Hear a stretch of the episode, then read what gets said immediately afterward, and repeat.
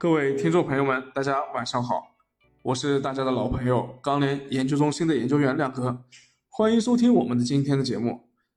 今天啊，钢材现货市场的分歧更加的明显啊，热卷依然是强于建筑钢材。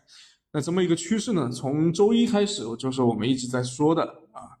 那原料市场呢，也还是依然的偏弱。那具体的情况，有请建筑钢材分析师曾亮。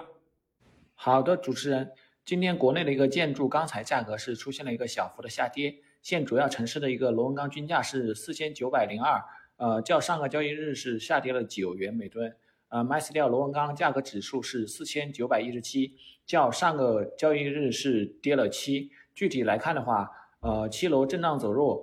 上午国内多数地区的一个建筑钢材价格稳中小幅回落。呃，从成交来看的话，期现货价格走弱，呃，对市场心态造成了一定的影响。多数商家反馈，市场的一个投机性需求较昨日是出现了一个明显的转弱。呃，下游按需采购整体的一个成交较昨日也是有所放缓。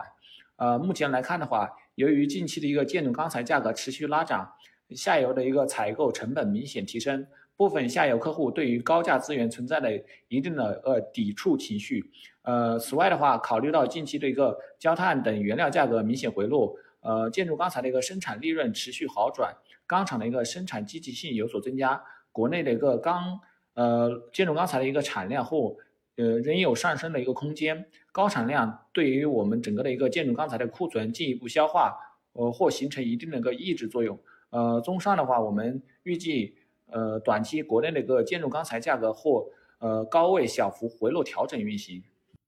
好的，前两天亮哥也是一直提示大家注意这个螺纹钢盘面在五千元左右的这个压力。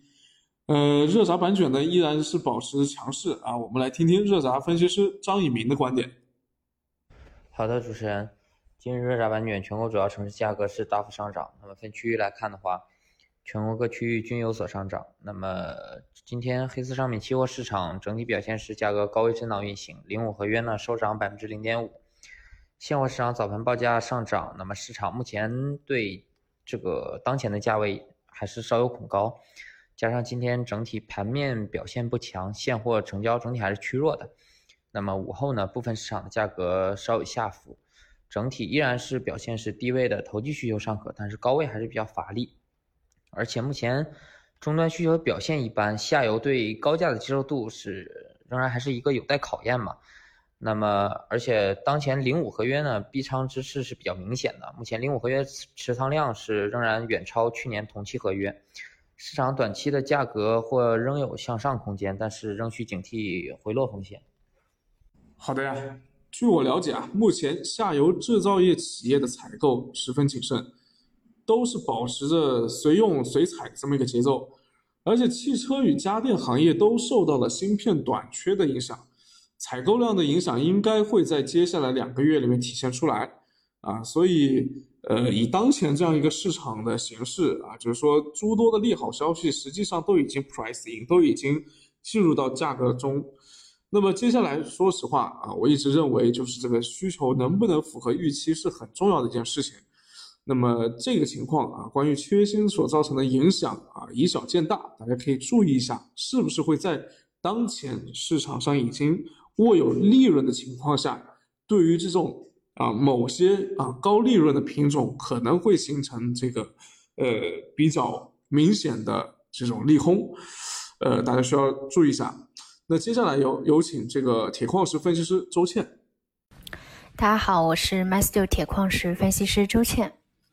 啊，自二月中旬以来，印度铁矿石出口量持续上涨，三月份涨幅也在持续扩大。也据我们了解到，二月份印度铁矿石的出口量达到了四百七十六万吨，同比去年涨幅达到百分之八十。啊，那三月份预计同比也会是一个比较增加，呃，比较明显的一个增量。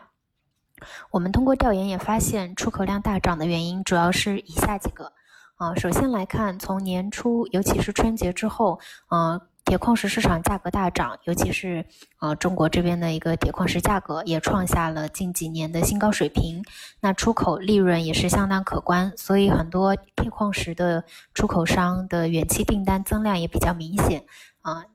这部分订单当中，很多的发运量也是落实在了三月份。那第二块来看的话，印度国内的需求从去年年底基本上也恢复的七七八八，所以整个的上涨空间比较有限，对国内的价格刺激减弱，所以呃一个利润差和价格差也使印度出口商们都纷纷增加了一个铁矿石出口量。